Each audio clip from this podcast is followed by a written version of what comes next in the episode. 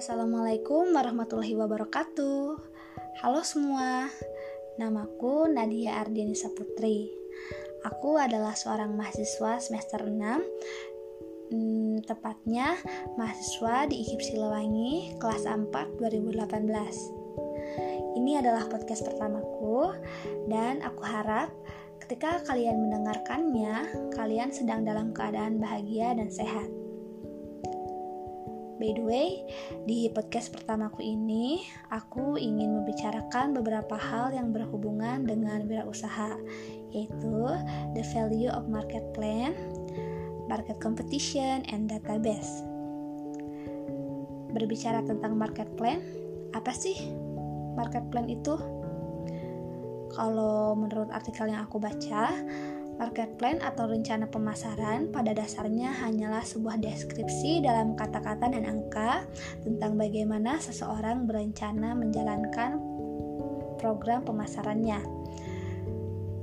Menurut kalian, penting gak sih rencana pemasaran itu?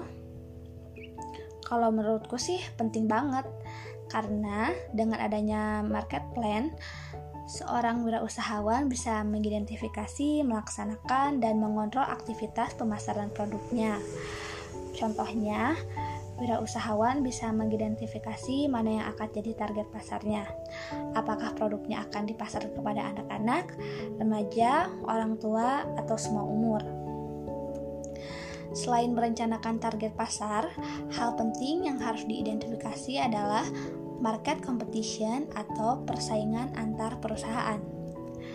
Untuk itu, sebelum kita memasarkan produk, alangkah baiknya kita harus bisa mengidentifikasi persaingan pasarnya agar produk kita bisa bersaing dengan produk lainnya.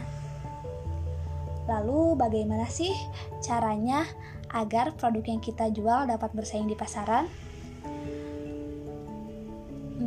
Kalau menurutku sih produk yang akan kita jual harus memiliki keunggulan daripada produk lainnya.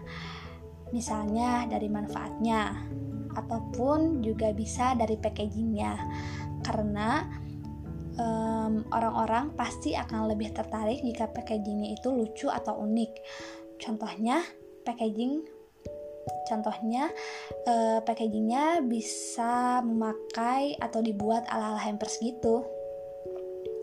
Selain itu, hal penting yang harus diperhatikan uh, yaitu promosi. Biasanya, perusahaan besar akan melakukan promosinya melalui iklan. Tetapi jika yang masih merintis, biasanya promosinya dilakukan di media sosial.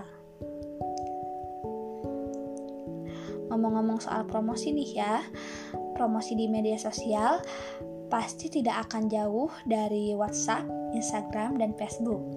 Ketiga media sosial tersebut tentunya berhubungan dengan database. Jika salah satu dari kalian akan memulai berwirausaha, jangan lupakan mengenai database ya.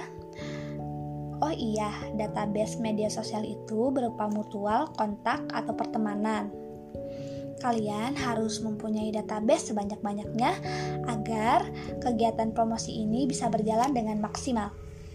Karena jika database yang kalian punya hanya sedikit, target pasar kalian akan stuck di situ-situ saja dan barang produk yang terjual juga akan sedikit.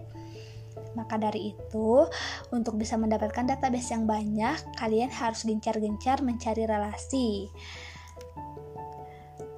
Hmm, teman-teman, mungkin segitu saja yang bisa Nadia sampaikan. Jika terdapat banyak kesalahan, mohon dimaafkan ya. Sampai jumpa di episode podcast selanjutnya. Bye bye, semoga sehat selalu. Wassalamualaikum warahmatullahi wabarakatuh.